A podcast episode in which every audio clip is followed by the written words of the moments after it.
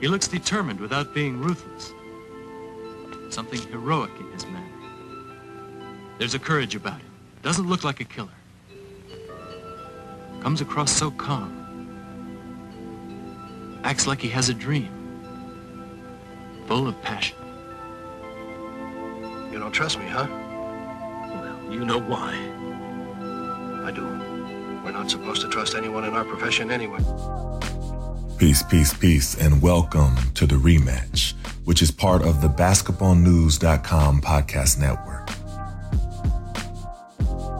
On the rematch, you'll hear in depth interviews with notable names from all walks of life. Because sometimes the media just doesn't get it right. The rematch is that second opportunity to clarify, put things in proper context, correct fake news or misreported controversy. The media still exists as the most powerful entity on earth because they control the minds of the masses. I'm Etan Thomas, and the full truth is what we are aiming to catch. Many media stories omit details that would dilute their clickbait roar, and that's why there's a need for the rematch. Today, I sat down with NBA insider Brandon Scoop B. Robinson.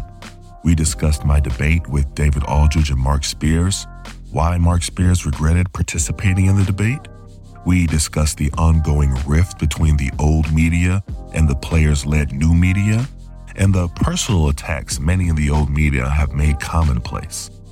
We also talked about Kyrie Irving criticism, his feud with Stephen A. Smith, how good the Brooklyn Nets could be, and much more. This was a great discussion. Hope you enjoy. Mr. Scoop B. Robinson, how you doing, sir? I'm maintaining, brother. Thank you for um inviting me to come up. I, I'm honored and privileged. We've been going back and forth talking about hoops for a while. For a while, right? Definitely. You're, you know, NBA insider as of late, like Brooklyn Nets insider. You know what I mean? Um, everyone should really check out his website, uh, scoopb.com. Um, you know, there's a lot that I want to talk to you about.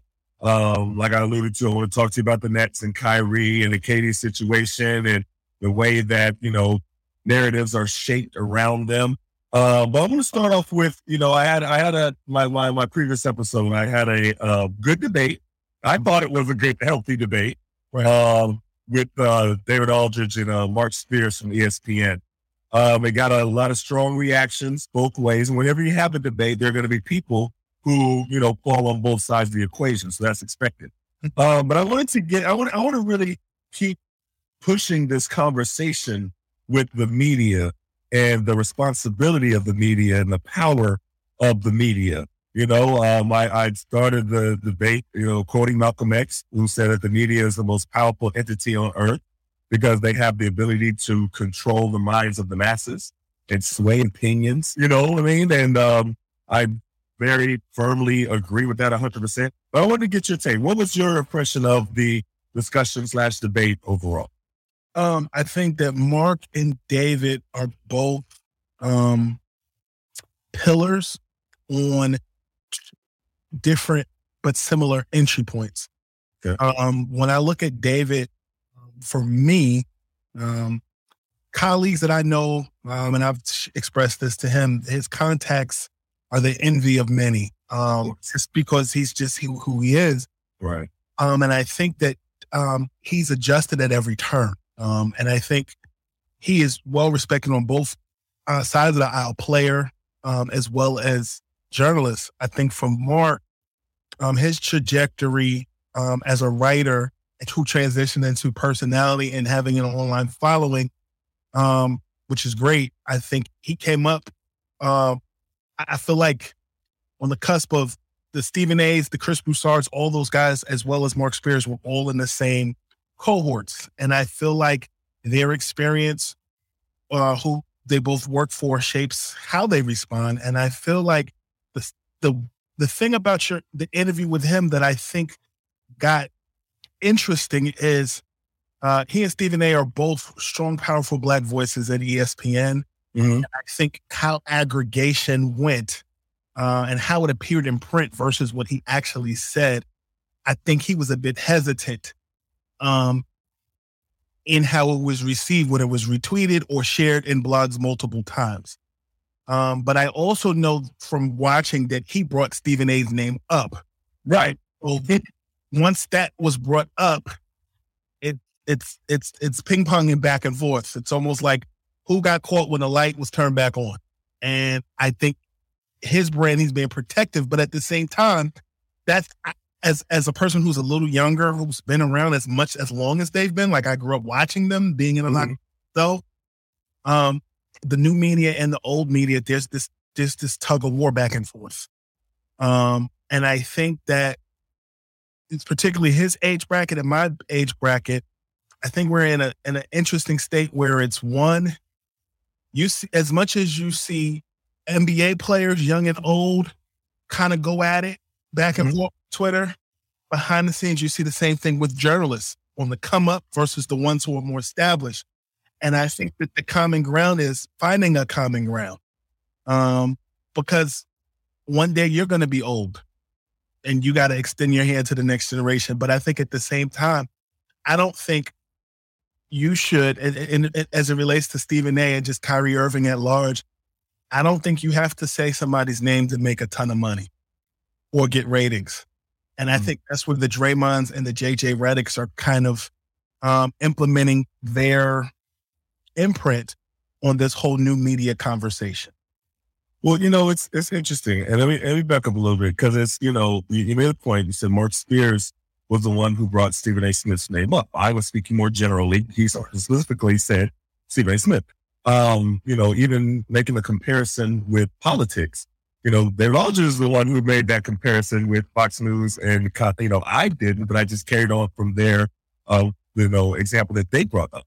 But I did think it was interesting, you know, when we're having the discussion, um, you mentioned that, you know, hearing it in during the debate versus seeing it in print was one of the reasons why Marc Spears, just let everybody know. So afterwards, you know, Marc Spears tweeted that he regretted doing the interview and he was stuck on a um, comparison that I made, um, which was first rock, and like I said, by David Aldridge to make the comparison of the right and the you know, and and then him bringing up Stephen Smith. But this is what I said, and you tell me, um, Scoop B, if, if you disagree with this statement or how you interpreted the statement.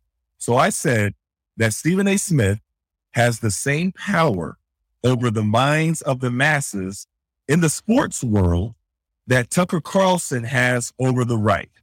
And I said, that's why they both should be held accountable when talking reckless. That's what I said. So, so Marc Spears was saying, well, no, you can't compare Stephen A. Smith to Tucker Carlson. He doesn't spew hate and racism. And I said, well, that's not what I'm comparing. I'm not comparing the content. What, what I said was the amount of power that they both had. And the interesting part is that Stephen A. Smith actually messaged me you know, he tweeted he tweeted it out, and then you know in the comment section he messaged me on Instagram. We didn't have an issue with it. He knew what I was saying, and then we had a regular discussion. But I just thought it was interesting that Marc Spears, you know, jumped to even though we discussed it on the program that that's not what I was saying. He still kind of took the position that I was comparing Tucker Carlson to Stephen A. Smith in content. Right. I think Twitter is a is peer pressure like a MF. And okay, that because as I mentioned, he and, and Stephen A. are peers and cohorts. I think I think Marc was being a bit protective. Just knowing Marc and and I, I, would imagine that it was a combination of Twitter can get out of hand, um, aggregation can get out of hand, um, and I think sometimes Twitter is not the the best forum for it to be disseminated because you got 240 characters. But specifically to answer your question about Tucker Carlson and Stephen A. Smith, um, I think because they're both polarizing, but polarizing differently. Um, I think that Stephen A. would understand it because he's in that polar, he's in that chair, and he and he's understanding for context purposes. I think Marc was more on the fence about it of how it would be perceived. Um, but as it relates to your statement, I would go further and maybe say this. Just because they're both both polarizing doesn't mean they both don't lead an opinion based thought um, it, through through their audience. So, like, if not Tucker Carlson, then maybe you can make the comparison that Stephen A. Smith for African Americans um, in the barbershop or having daily converse it's, it's for those that group of people what Colin Cowherd is to his um demographic. But I, but I wasn't even just saying just for African Americans. I was saying in, in, the entire sports world of how you drive a narrative. Stephen A. Stephen a. Smith says something. He's on every channel on ESPN every every hour. Right. So he right. repeats something over and over and over again, and then it becomes reality throughout the sports world. That was yeah. Oh yeah. Like, right. Taking away from racial, you take it away from politics. Just yes. following and and he has the ability. Yes. Yeah. Opinion. Yes. I can. That's what I was saying. I, I, can see it. But you know, when we finish this, the aggregators are gonna say Scoop B said Tucker Carlson is. but I mean, the thing is, I could have picked anybody. It wasn't. It wasn't the point of the person. It was the you know the power, and that's the part where you know I, throughout the the debate, I was saying that you know David Aldridge is kind of discounting the the effectiveness of the power of the media, whether it's the power of the pen or the power of the microphone. And I was like, it's all in the media bucket. I, I know you kind of want to, you know, distance when they're a different kind of media. That, uh, as long as you're influencing the minds of the masses in that form, your media. So it doesn't matter if they write it. a blue crayon and a green crayon are still Crayolas. They just give a different hue. Right. And right. they service something in a coloring book differently, but it's yeah. still servicing a coloring book. Yes, definitely. So from that standpoint, I do think the media needs to be held accountable. And you know, hey, after with great power comes great responsibility. Shout out to Spider Man. You know what I mean? Like it, it's the truth. So you can't just talk recklessly, no matter what form you're in the media. Would, would you agree with that, or would you disagree with that statement? That you can't talk recklessly in media? Right. Yeah, and I have my own personal conduct. Like I, will tell you, like I've hosted shows with colleagues mm-hmm. um, where they've said certain things, and then I've said, I'm not going to really comment on it. I'm going to leave it alone because, in addition to me being in the studio, I'm still in the street as a field reporter. For me, my own personal contact, my own personal compass is more along the lines of is it true? Is it fair? and is it going to get me punched in the mouth when I see them in public? That's an important one. um, you know, I, I have colleagues who, you know, have that are on radio or, or media who, who do have to walk around uh, with added security because they've said some controversial things. I, am a man of the people. So for me personally, I, I kind of don't like that added. It's not that serious. I love what I do, but I also am aware of the notion that the more crazier you say things, the more people you get eyes and views on on paper or on on on on platform. But this is but that's the problem. Then, then we're getting to the crux of the issue with the old media and new media. This is what I kept trying to explain to David Aldridge and Marc Spears that you know when the the old media makes things so personal, like how else are you supposed to take it but personally? I mean, there are players that you know different for members of the media who are on you know, camera all day, every single day, positions they're taking where they're personally attacking the person. You know what I mean? And then so then in essence, they begin to sway the entire opinion about that person because, you know, sports talk radio, all that stuff kind of drives a lot of the, the opinions of the sports world. And here's the other thing. That message messes up people's money. Of course. Of course.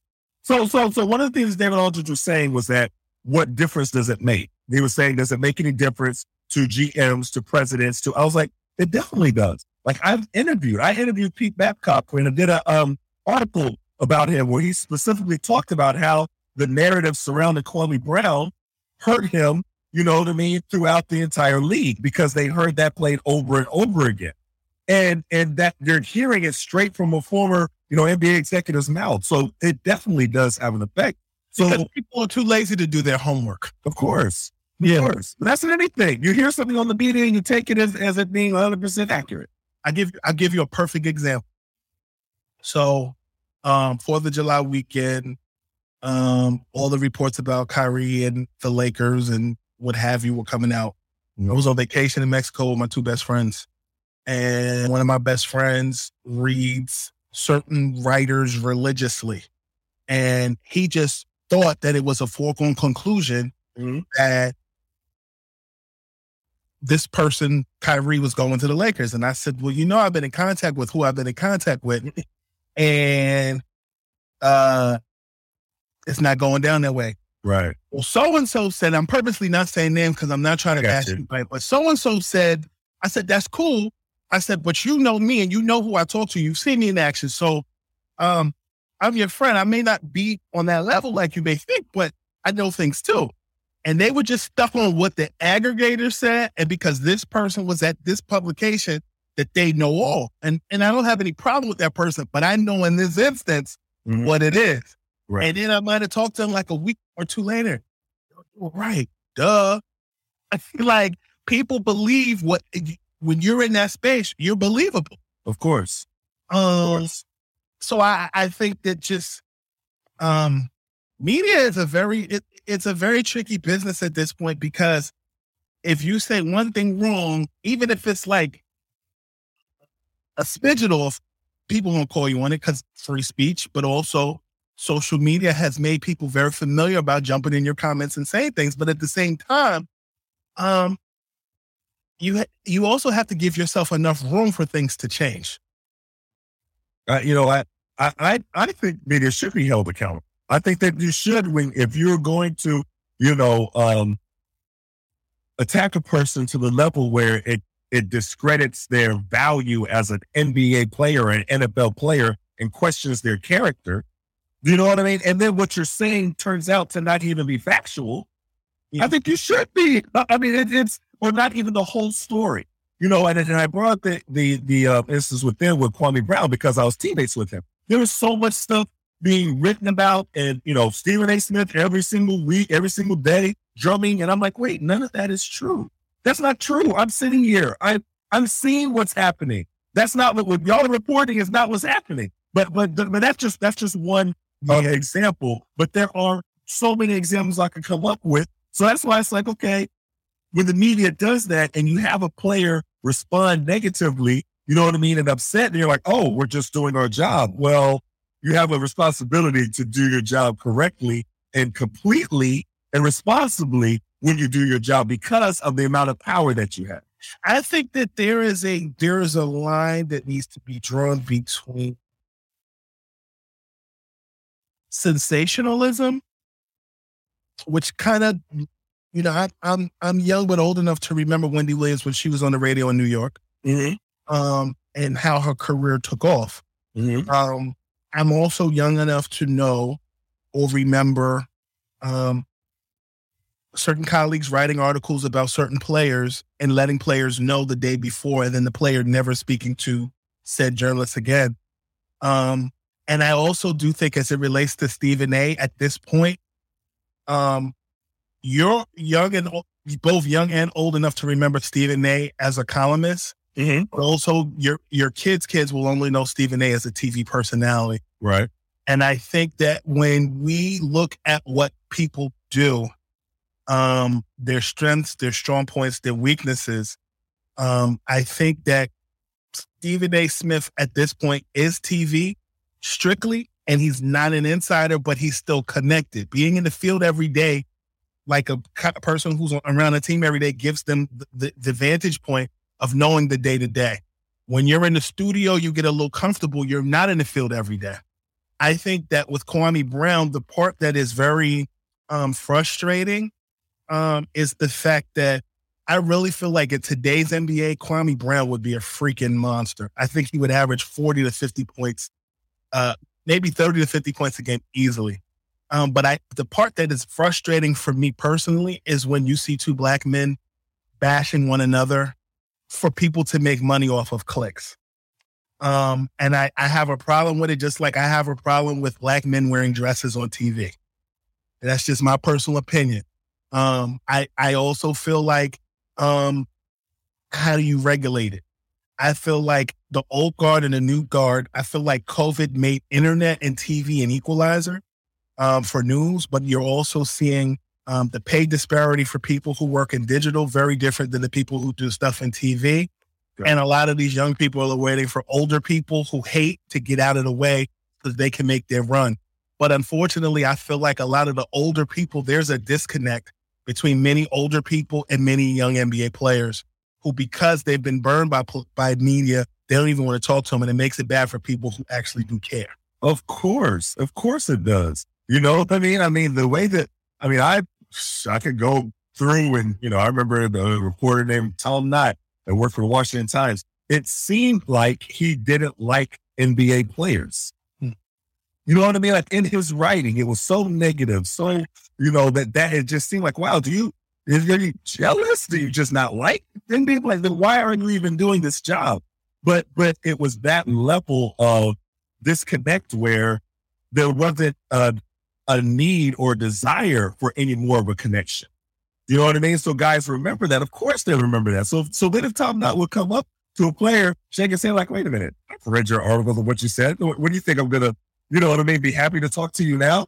And, and, and that, but that's what Draymond Green, and the new media are are are saying that yeah, athletes are tired of that say because everybody has a story like that of a you know beat. We're talking about beat writers, people who you see every single day. You know what I mean? That are literally trying to tear you down every single day. So, but now athletes have their own social media, so they could be their their own. You know, I, I used to do these things called open letters. So if a, if a you know a media person gets something wrong or you know misreport something like that, I do an open letter back to them and put it in their publication. That's what I was doing when I was playing. But now, guys just got to go to their Instagram, their Twitter said, no, what he said was not right. This is what really happened. Mm-hmm. Or this is what I'm thinking. Like, I think I'll know what I'm thinking. I'm telling you what I'm thinking. So it seems like there's this friction, but how can that be changed? Because it's not getting better as we're moving along. It seems like it's the relationship is getting worse to me. Um, yeah, you're right. I, I had a conversation with a mentor of mine um, who flies with the team. And they would say to me, you know, at this point, we're on one side of the plane, the players on the other side. And and actually, teams kind of like it like that. They like the separation between church and state. And I'll be honest with you, I think COVID kind of made it worse. Mm. Um, because there's no locker room access. I don't see that changing personally ever again. Um, I, am sure a lot of players would like it that way. That guys aren't media people aren't in their personal space. Um, but I think that's where relationships and being creative uh, really do come into play. Um, where there are a select group of people who are privy to information and can disseminate it um, professionally. Um, I, I, think I think um, I think it's on the onus of the journalist to work harder, but for the athlete to meet them halfway. Okay. I think I think I think there's a sincerity. Like you look at Washington politics, you still need that. You still need that that one um, politician who is respected on both sides of the aisle. I think I think the the, the respect comes until something is done to lose the respect or lose the trust or lose the you know what I mean. Then you're looking at it in the side eye as you're looking at everybody else. So I think it it you know a lot has to be done in order to build that trust. But let me, but let me ask you this, because it's something I asked, I posed to them. Um, it seemed like it kind of, I don't know if it went over Marc Spears' head or if he just didn't understand the correlation I was making. But I said that I made a correlation to the good cops and the bad cops and how, you know, the, the thought of everybody saying was, okay, well, these are good cops. You don't do that. Then why don't you hold accountable the bad cops who are putting a negative light on you as a whole because of their actions. And, you know, I, I, I'm correlating that to the media because of course, not all media operate in the same way. However, you know, the, the, the public or players don't really ever see, like you mentioned earlier, that, you know, there's a back and forth going some going between different media people in the background, but players don't ever see that. So it seems like they're all kind of on accord with the things that Stephen A. Smith says or things that Skip Bayless says, or you know what I mean? Because nobody is is objecting or saying or giving an opposite uh, viewpoint or saying, okay, we don't have to tear this person down like that or anything like that. Well, I think that sports in general, um, I rem- I remember when 9-11 happened, and I mm-hmm. remember it, it seemed looking back then I was in high school that talking heads became a thing. Like this person had this view of, of, of Osama bin Laden. I remember another person had another view. And then I learned the differences between the Fox Newses, the MSNBCs, the CNN, whatever you subscribe to. But I feel like sports media, number one, took that same model and ran with it. Number two, sports media, when the newspaper died, um, the convergence of TV uh, and the internet made it uh, free candy. Um, and I feel like Stephen A. and uh, Skip Bayless created a model um, and it worked. And then in the same breath, Jason Whitlock used contrarian, contrarianism uh, to build his brand. Um, I, I, think in those three gentlemen creating it, um, the next generation is kind of taking it to the next level. And I'm a little nervous about where that's going to go. Uh, when you talk about the good cop, bad cop, um, I feel like there are certain journalists. There's definitely a star system, but I definitely think there are certain journalists um, amongst NBA players um, that get that respect, both in your era uh, and today's era. Mm-hmm. I think David Aldridge and Marc Spears definitely uh, passed that smell test. Mm-hmm. Uh, Chris Haynes passes that smell test. Mm-hmm. Um, I'm on the rise. I, I passed that smell test. Um, but then there are certain journalists who don't aspire to be on TV. There's certain journalists that just want to write. Um, and they may not get that same respect because the players don't look at them as stars. So I feel like what the I think the media access that's provided for media coupled with media that is that are beat writers and media who are on TV day to day, they all get lumped and grouped by players in the same box. And so then how you talk about all cops are bad, people believe that all journalists are bad. They could. I won't say they do. They could because of a bad experience. And I think that um, the way you solve it, I, I, I don't know that I have the answer, but I, I think I think the golden rule applies in this situation. You know, you you treat people the way you want to be treated. I, I try to keep it on the court. I try to if I'm at a function and a, and I'm see a player and they have a drink in their hand or I have a drink in my hand. Um, I, I, learned that from some of the OGs like J.A. Adande and Chris Broussard. You know, you it, it's assumed that it's off the record. Like you wouldn't use that in an article for background. You know, I, I think sometimes, and I've been guilty of it in the past, uh, and, and the battle to be first, you could be wrong. Uh, right. And the goal should be to be right and efficient. Part of the easiest example or recent example, you know, that, that I can tie is the whole thing with the Drew League, where, you know, the article about Kai and, and, yeah. and Ron was there, but then it gets difficult because Dave McMenamin was going by what the, the, the leader or the, the head of the Drew League told him. So does that make Dave McMenamin a liar? No. Um, you know, Marc Spears got from, you know, the guy from the Drew League that, um, you know, Kyrie was playing for No Limit Soldiers. No Limit right. Soldiers wasn't even a team that existed. Right. So they're going by what they're told, but it it, it just gets murky. I, I, don't know how you vet uh truths, lies, lies, and, and more, but um the the industry is changing rapidly. Well, I think one thing that you have to be just as loud with your criticism as you are when you have to do a retract of something where you got bad information about it. And I think everybody makes mistakes. Sometimes you get bad information, you get bad information, but you can't be so, you know, um, stubborn and bold in your, you know, misinformation that you're not willing to say, okay, I was wrong here. And I think I, and, that, and that's one thing that a lot of journalists, media, they have a difficulty saying. I think that because they they want they don't want it to affect their credibility, but then they lose more credibility with the players when they don't do that. And I, I think that becomes the tug of war sometimes of like who who am I trying to um, keep my credibility with, um, the fans or the players? And sometimes they choose how they how they choose. And but I do want to you know continue to to to drill the point that you know, regardless of whether it's journalists or, you know, on, on TV commentators or sports talks radio, it's all media. You know, of the that fell was into, they kept trying to dip, Marc Spears distanced himself so much from Stephen A. Smith throughout that entire discussion that we had.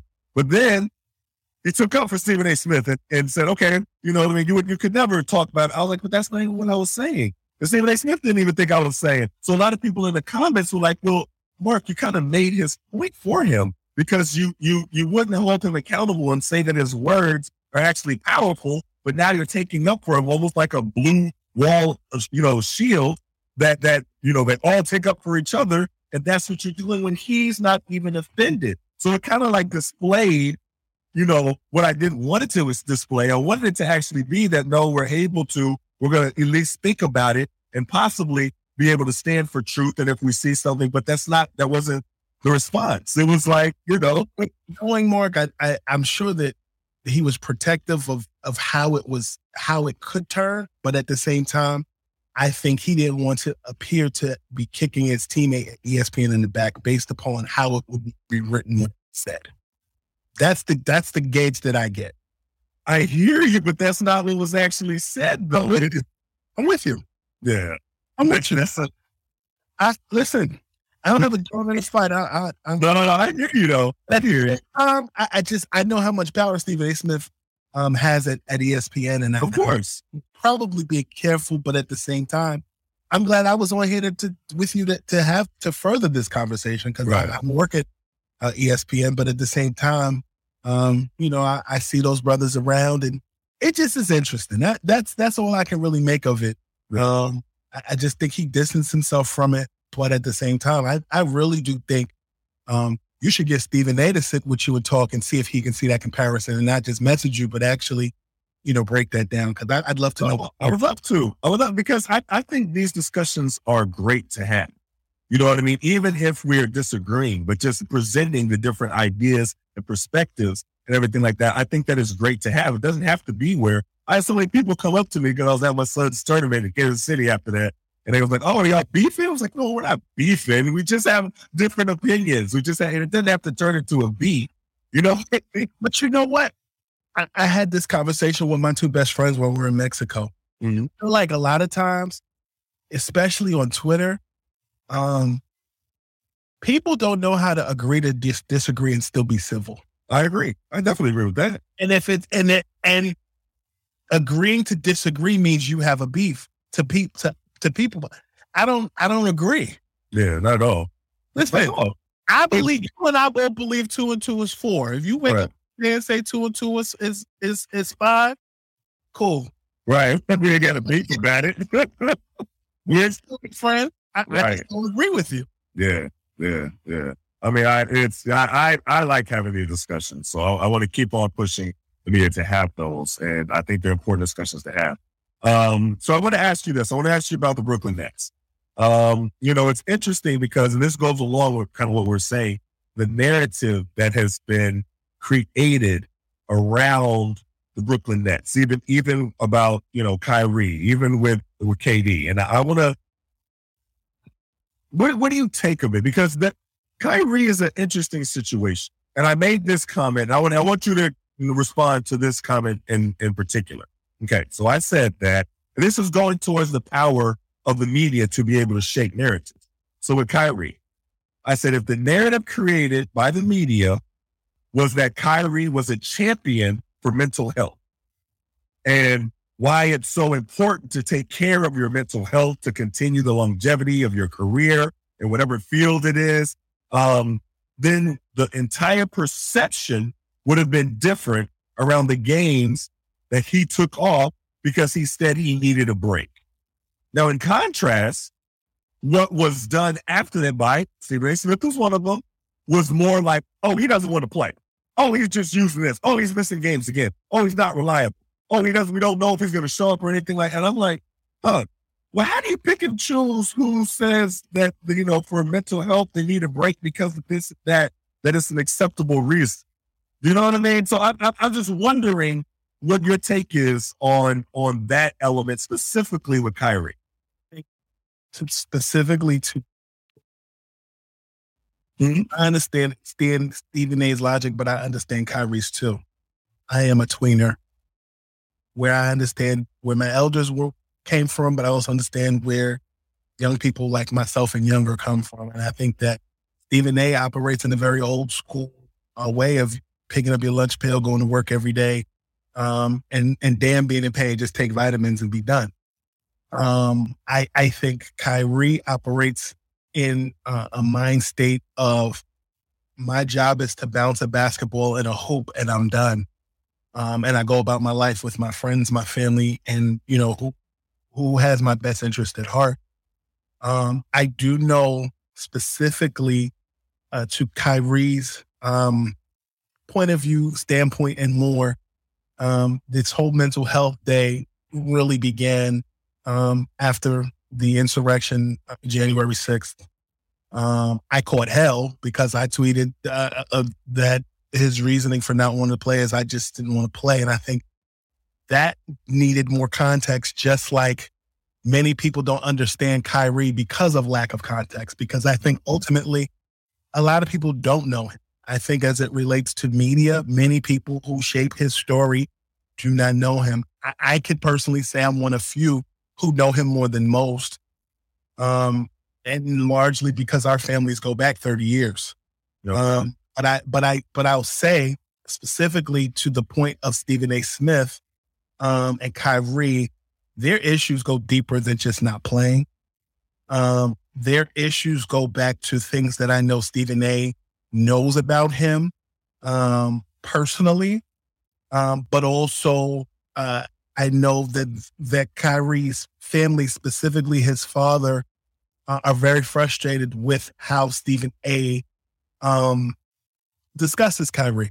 Um, I know that Rod Strickland, a former wizard like yourself, mm-hmm. uh, surely um, is someone who is a mediator, if you will, but um, because he's Kai's godfather. But ultimately, I think for Kyrie's um, functionality for the rest of his career, I'd I'd hope um, that he'd take a page kind of out of Tom Brady out of Tom Brady's book. I feel like when you win, people get amnesia. Um, I think that you saw that with the Deflategate, and that is of no comparison to Kyrie and mental health and skipping games and COVID. But that's the easiest thing I can grasp from that based upon just my experience as a member of the media, but also being consumer of culture. I feel like once the Deflategate happened and once uh, Tom Brady just created more longevity and he won, people forgot. And I, I, I was hopeful for Kyrie's sake um, that if the Nets did win this past season, a similar module would have happened. Unfortunately, the Celtics represented the NBA in the Eastern Conference. Um, but I, I think for Kyrie also, and I've always felt this way, I think he did a good job of on I Am Athlete of, of, of really getting uh, people getting to know him. Mm-hmm. Um, that's always something that I've shared with both he and his circle. Um, I think a lot of times people get angry with Kyrie because they don't know him. Um, and I also believe that when you comparatively, when you look at LeBron, you know who LeBron is. You know that he has kids. You know that he loves his daughter. He loves his wife. Um, he is very involved with a school. Uh, education is important to him to a degree. Um, and he loves his family. With Kyrie, he's very private and very guarded. And a lot of reasons why he is very private and is very guarded is because of um, him feeling as though he was burned by the media in the past, dating back to Cleveland and even going back to his decision of this, deciding to go to Duke when he was at St. Pat's. Um, so there, there's just a lot of, of of history, layered history with him. I don't think I have enough time in the day to really to break that down, but that's what I do know. You know, it's interesting going back to the uh, mental health part. Um, you know, it's just interesting when the NBA presents itself as being so open to mental health and the player's mental health and everything like that. And then kind of picking and choosing which players can be the spokespeople for mental health when they come out about their own mental health. And I, there, there's no rhyme or reason to it. Like I'm looking at, you know, different players. Okay, this one was accepted. This one wasn't accepted. Kyrie definitely wasn't. And I don't understand the, the, the, the difference. You know, Kyrie was actually scrutinized more.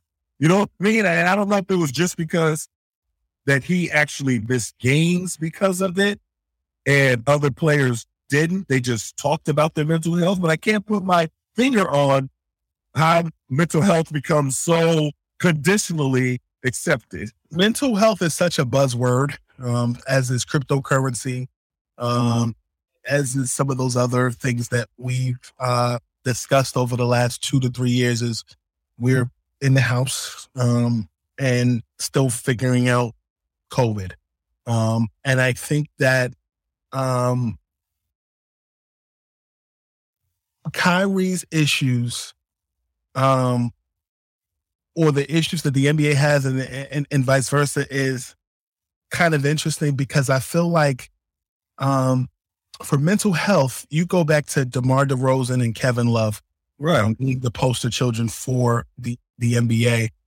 Um, but there's so many layers to mental health, um, and I think that um, nobody has really sat down and, and and talked about not just the effects of playing a grueling 82 game season, um, but also the travel um, after games, um, time zones, all those different things, as well as um, the amount of criticism that players and hate and ridicule that players get online. I, like I like I think that there are so many factors um, that go into all of this, but I also think that Kyrie represents Kyrie, and because Kyrie represents himself, I don't think people know how to take that. Mm, but I, but I think, but I have to say that I think that the way the the media presented it with DeRozan, with Kevin Love, which was Sure. completely the opposite of the way they presented it with Kyrie when he was talking about his mental health, kind of drove the narrative that then was was presented on social media. You know what I mean? I think many people in the media just don't like Kyrie or and, and or don't know him. I think that DeMar DeRozan and Kevin Love in their minds are more welcoming. Okay. And so and, so I, I I think that's part of it. But I also do feel like for Kyrie specifically, I feel like he's very intelligent. I feel like he's very knowledgeable. I feel also that sometimes when he should speak in the past, I'm not talking about now. I feel like when Yeah. he should speak, he doesn't. And when he doesn't, he should. Well, it's kind of hard to say that sometimes because there's there's things that are you know important to him and he's feeling, and then they get kind of twisted once the media is reporting it. And I'm just looking, I'm like, wait a minute, that's not what he said. That's not what he said. And what you just said, I'll tell you when I when I saw your point of view. Um, the Nets were playing the Wizards in Washington after the trade deadline when uh, James Harden was moved to Philly, okay. and the Nets lost that game. I think they were like on a nine or ten game losing streak. I remember they played like Miami that Friday, but that Mhm. that night at the trading deadline, and they played Miami Saturday. That trading at the at the deadline, everybody wanted Kai to clear the air about him and James Harden, and Kai said all the right things. And I raised my hand. and I asked him. I said, "Let me ask you a question. What makes you happy?" Because prior to that, he said, "I'm just unhappy with losing." And I said, "Well, what makes you happy?" And he looked at me. He said, "That's a loaded question, bro." And what I took from that is whatever he said, it was gonna his response would have gotten ran with. Right. Right. Um and I and I've heard I've heard they I've heard Draymond say this to a colleague of mine um during the finals when when we were walking around and he, this particular colleague was doing a one on one and Draymond said, I'm not just giving my quotes to anybody. Right. Because by the time you get out that media scrum, you get out that press conference, Kyrie's quotes was gonna get souffled, fried, Yeah. eat every which way. Yeah. It, it, it's almost like the same level of expectation that the president of the United States has Mhm. when he speaks. I feel like that's how they look at, look to guys like Kyrie, LeBron, Giannis, and more. Yeah. Kyrie But- has that power. Yeah, but but the and he does have that power, but then the media has the power to sway whatever it is that he said and almost create an entirely different new narrative. You know, I remember when they was going into the bubble. It was right after 2020, and George Floyd had happened, Breonna Taylor, everybody was up in arms, and Kyrie was like, "Okay, maybe this isn't the most important thing right now." There's all of this stuff that's going, and how that got. I mean, then you have Stephen A. Smith again. Oh, that's the dumbest thing that I've ever heard in my life.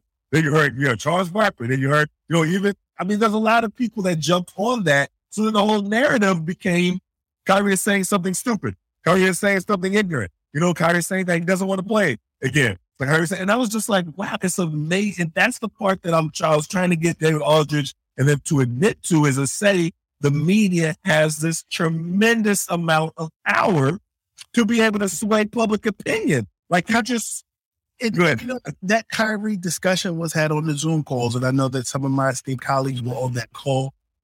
Um, and I know that um, Chris Paul had said repeatedly, guys, let's stop totally keeping it real on this call because the stuff that we say on here is going to be taken out of context. right. And then, you know, I had a conversation with a colleague who's on the call. They were like, you the team owners or team governors are having those same conversations. And that whole keeping it real aspect isn't necessarily uh, that diatribe is not the same.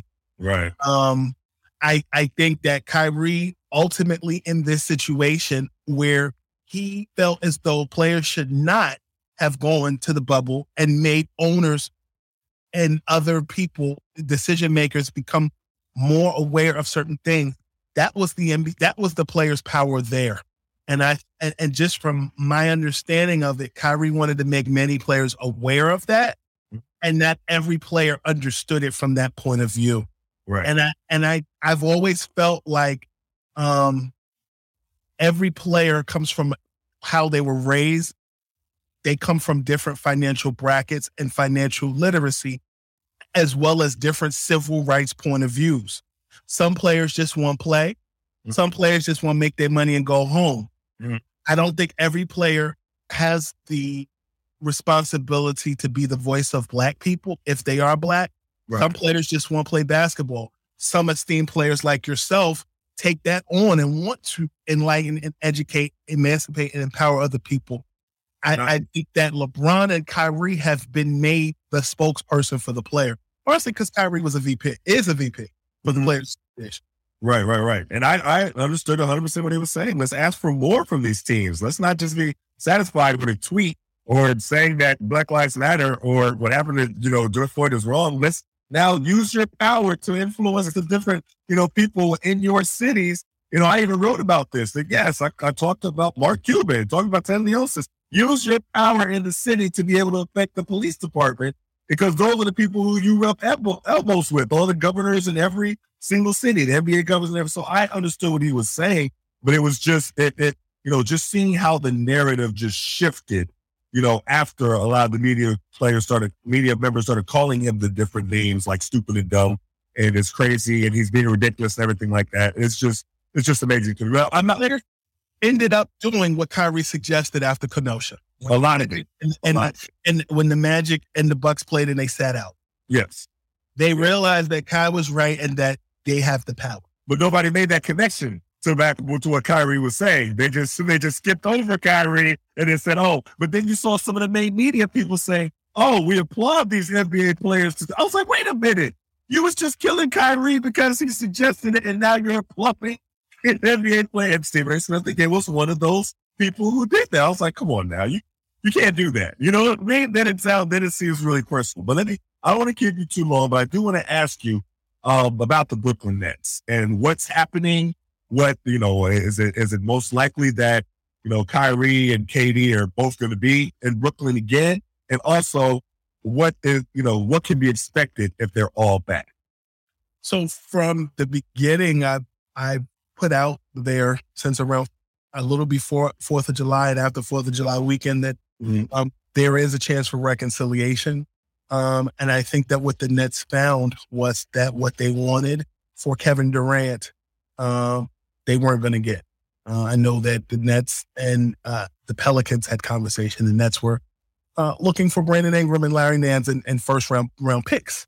Um, I know that the Nets wanted Scottie Barnes from the from the Raptors in any deal uh, surrounding Kevin Durant. I know that the Nets wanted Devin Booker uh, in any deal. The Nets wanted both Anthony Davis and Russell Westbrook in any deal for Kyrie Irving. Um, and I think that I think that the they realized what they wanted the market wasn't going to give. Hmm. Um, and I think that the best way to counteract that in the future for them, if there's if the Nets are still looking to move those two gentlemen, uh, it's kind of what the Sixers were looking to do last season with Ben Simmons. Um, out of sight, out of mind is always a thing. You, what are you? What have you done for late for me lately? You're only as good as your last your your last act. I, I think that I think that the Nets, if they're still looking to move them, they need to show up to training camp and showcase those gentlemen in games played. Um, but from my understanding of the, the issue specifically, um, Kevin Durant was very frustrated with the handling of Kyrie's contract, mm-hmm. um, as well as some of those pieces within the organization that were lacking. Um, Adam Harrington, who he was an assistant coach with uh, the Nets, uh, a longtime friend of, of, of Kevin, shooting coach and more, still on, still paid, but let go as an assistant coach. Mm-hmm. Uh, I know that um, Kai and Kevin, you know, privately have said to certain folks they want more black and brown people within the organization, not just players, but coaching staff, support staff, front office, and more. Um, I know that Eli Carter, a friend of Kyrie's, who was a, an assistant coach on, you know, that that Nets team, um, did not, from what I understand, did not get the jab. Uh, but once the, the, the mandates were rolled back, um, I was told that he was assured some type of uh, active role with the team. Hasn't been the case. Um, there's been a lot of back and forth about Kyrie's contract with, you know, Sean Marks, uh, Joseph Tsai being part of some of those uh, meetings um, with Kai's representation, his, his stepmother, Shetellia uh, Riley Irving. But um, they really couldn't agree on anything. But I, I think that the one thing that I, I take from just all of this mm-hmm. um, is that if Kai does play well early in the season, beginning of the season, towards the end of the season, um, and, and is consistent, um, I, I think that the Phoenix Suns with DeAndre Ayton is a cautionary tale about money and what people are offering you. Um, and you know, Ayton got his money from from the Phoenix via the Pacers and that offer sheet that was signed. But mm-hmm. um, let's not act like Kyrie is is is chopped liver. Um, I, I think that the, the issue has a lot to do with him being present. The mandates were what they were. He couldn't play. Um, and the Nets are very, were very uncomfortable with paying him a boatload of money without a, they felt a return on an investment in games played. You know, it, it's interesting with that. You know, you're talking about the whole COVID situation, and you know, a large portion of the society was very uncomfortable with taking the vaccine. I mean, I was uncomfortable taking the vaccine. I took it, but I was very uncomfortable with taking it. Um, you know, it was at a time where more than half of the NYPD didn't want to take the vaccine, but you know, and everybody was okay with it until Kyrie missed some games. Then they're like, wait a minute now, you can't, you know, miss any game for any reason. I was just like, well, these is for the reason of the vaccine. So I, uh, so I wanted to ask you, what was your interpretation of Sean Marks' um, address at the end of the season, where he kind of was buying into a lot of the narratives that were, you know, given throughout the media, questioning Kyrie's commitment to the team, questioning if he wanted to be there, if he was all the way bought in or anything like that, invested, using those kind of language. And you know, he was talking about Kyrie. Um, what what what was what was your take on all of it? If he took a page out of Phil Jackson's book and addressing players and, and, and their mental psyche and, and, and getting their attention, but uh, I also think, all joking aside, that with Sean Marks's take on, or just Sean Marks's explanation of it, um, I think it was a combination of saving face, but also how he really felt. You think it was wise to do that on Sean Marks' part? Like, how did you think that was going to react? I mean, you're talking about Phil Jackson and winning cures everything. So they won. So obviously it was wise for Phil Jackson. But, you know, is that kind of the barometer of how you, you know, decide if it was a good move or not? I mean, I'm sure that didn't sit very well with Kyrie. I think that these players today um, have a lot of tunnel vision. Um, and I don't, and I'm not speaking for Kyrie in this instance. This is my opinion. Okay. I think that I don't really think Kyrie cared about what Sean Marks had to say. What Kyrie is knows himself. Yeah. Um, and I think that um, he Kai sells tickets. He sells sneakers. Um, when he plays, he wins. And um, I think that if he was playing for the Utah Jazz or the Philadelphia 76ers regional wise, I don't know that we will be having this conversation. Fortunately or unfortunately, he plays in New York City. And not only were the mandates what they were, the Nets didn't even want Kai to show up for away games. Um, right. And it's so weird because because uh, well because I you remember at the time of the Wizards, Bradley Beal hadn't taken the vaccine, but he could go up there and play. But Kyrie couldn't even be. It, it was the, the, rules were kind of weird.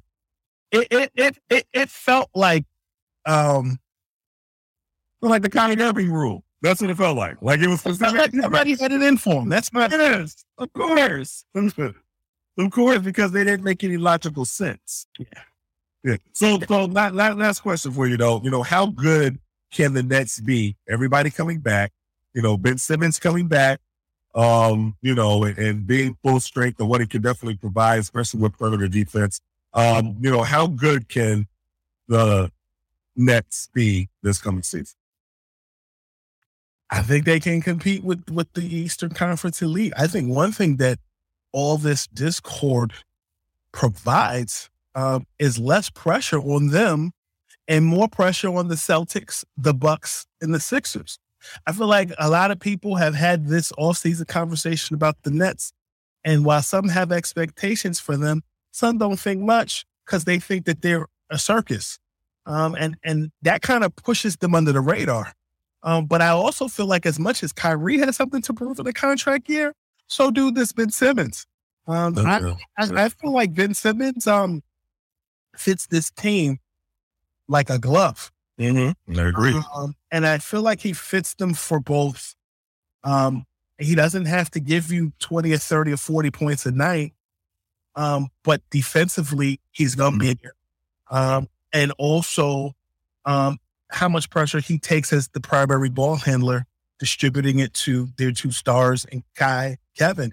And I feel like that's the same. I, I consider him James Harden light um, I, in the sense of he doesn't take as many shots as James, um, but he's both a dual threat for getting to the basket while also kicking out of the double or the triple team and getting those other guys on that team open.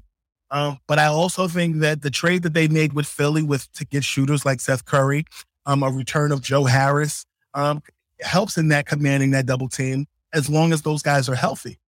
Uh, the other thing that I like about this team um, is is resigning of Kessler Edwards uh, as, as, well as uh, Nicholas Claxton. I feel like during playoffs, uh, Kyrie and, and, and and Claxton had a connection off the screen and rolls mm-hmm.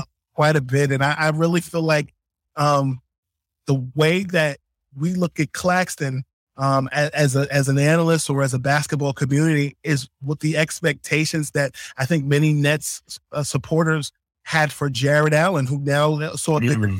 Cleveland. Like, right. Uh, I, I felt that they should have never have traded him personally, and I think in a in a rush to get better, uh, mm-hmm. it took a couple of years and wear and more wear and tear on guys' bodies. Um, but you know th- that's the way the cookie crumbles. But I do think that the Nets, it's it's it's good trouble to have. It. They have potential. They just got to get it together. And I also think um, mm-hmm. their coach uh, there needs to be a level of adapting there. I think everybody points the finger at the players, mm. um, the coach, but I feel like a lot of the players weren't totally connecting with Nash last year. I mean, those good points. I mean, those definitely good points. I think sky's the limit for them. But I think I would, the only place I would differ with you on this is that I think there is a lot of pressure on them this, this coming year because it's like a, it's like a show me year for them. That's what I kind of see. You know, show me, show me. Right, right. Definitely with Kyrie, with Ben Simmons, like you said, with the whole thing. And it's like a show me year. Every the past, you know, two years or whatever, how they everybody's been kind of pushing them to be the favorites out of the East. And they see all of the the talent on the team and you know the offensive power and everything like that. Now I think now it's a little bit of kind of a show me. Now now it's got to happen, and I, I think that you know definitely has a lot of pressure, but that could be a good thing. We go see, brother. Um, the Eastern Conference is wide open. I, I, feel like even from the teams that are considered elites, like the Wizards, they got better. Mm-hmm. Um, the Sixers defensively, um, it's a lot of nice guys on that team. They they added a jerk basketball stylistically and PJ Tucker, mm-hmm. uh, Bully and Danuel House. The yep. Knicks added Jalen Brunson as well as, uh, and I feel like RJ Barrett is getting better every year. But like there are certain guys and certain teams that that could surprise people, but um, the Chicago Bulls and bringing back um, Zach LaVine. I think that was good, and, and adding Andre Drummond to the to the pot as well. So I, I definitely think the Eastern Conference, as well as the Western Conference, are really and truly um it's like the 64 teams on the NCAA tournament bracket. You really mm. you you're not looking at this point for Cleveland and Golden State to go to the finals every year. It's really wide open. All right. I know I said last question, but you mentioned the Knicks. I gotta ask you about Donovan Mitchell real quick, and that'll be my last question. Donovan Mitchell come to the Knicks, you know, what who are they gonna have to give up and how much could he help the Knicks, you know, a, as an overall product if he does end up coming? So I had a conversation with someone last Sunday um, about uh, that that is in the know. Donovan does uh, list the Nets and the Knicks as two teams uh, in conversation um, that he'd like to go to. But I'm also hearing um, that the that the Utah Jazz believe uh, that with the head coach that they brought in, uh, as well as assistant coach uh, and Jason Terry, um, that they can really build around Donovan and that they really want this to work out. And so those are kind of the two different stories that I'm hearing. Um, I, I think that with the Knicks, in order to get Donovan Mitchell, um, you, would have to offer up RJ Barrett and, and, a combination of Obi Toppin and Immanuel Quickley. And you give up your, your, your, your, your young core to get a star. That ha- I know, I know Melo was your Syracuse brother, but the Knicks really gave up a lot uh, to get Carmelo Anthony when they had right. an with some of the other guys next to Murray. So it gets tricky. Yeah, I don't know about RJ Barrett giving him up. That's that's the one person I'm like, yeah, you know what I mean. You got to keep him on there, but we'll definitely see. Well, Mr. Brandon Scoop B Robinson, I took enough of, uh, of your time. I really appreciate it. And you know, these discussions they're, they're great. I love what you're doing. Keep doing what you're doing. And you know, I don't know if you consider yourself the old media, new media, but you're definitely somebody who is respected by both sides, and the players have a respect for you and that is a positive thing. And, and I just want to say also, you know, we I referenced, you know, Marc Spears and David Aldridge. And I actually told them during the show that I have a lot of respect for them. I was like, I, I told them that they don't fall into the category of the people who a lot of guys have issues with. And it's definitely not a beef thing. We're just having a difference of, you know, exchanging of ideas. And I think that's helped. But, yep. I think it's, I, I think it's also listening, um, listening, um, listening to understand, not hearing to respond. Definitely. And that's not just necessarily just with them. Mm-hmm. That's us as a country. Everybody got a hot take, but right. do you have a hot peacemaker offering also? Or right. Let's like that's right. Food, food, helps with that process too. That's right. That's true too. that's true too. Over a good meal, just sit down and talk about it. But hey, thanks again. You know, we got to chop it up, you know, another time. But thanks again. Keep doing your thing. And thank you for coming on the rematch, basketball news and flat Thank you for listening to the rematch. You can find more episodes on basketballnews.com, Apple Podcasts, Spotify, or wherever you're listening. Be sure to subscribe and leave a review. You can also find my articles on basketballnews.com, along with exclusive content from Kenyon Martin, James Posey, and more. Follow me on Twitter, Instagram, and Facebook at Etan Thomas 36. Let me know what you thought of this episode and who you'd like to see as a guest. I would love your feedback.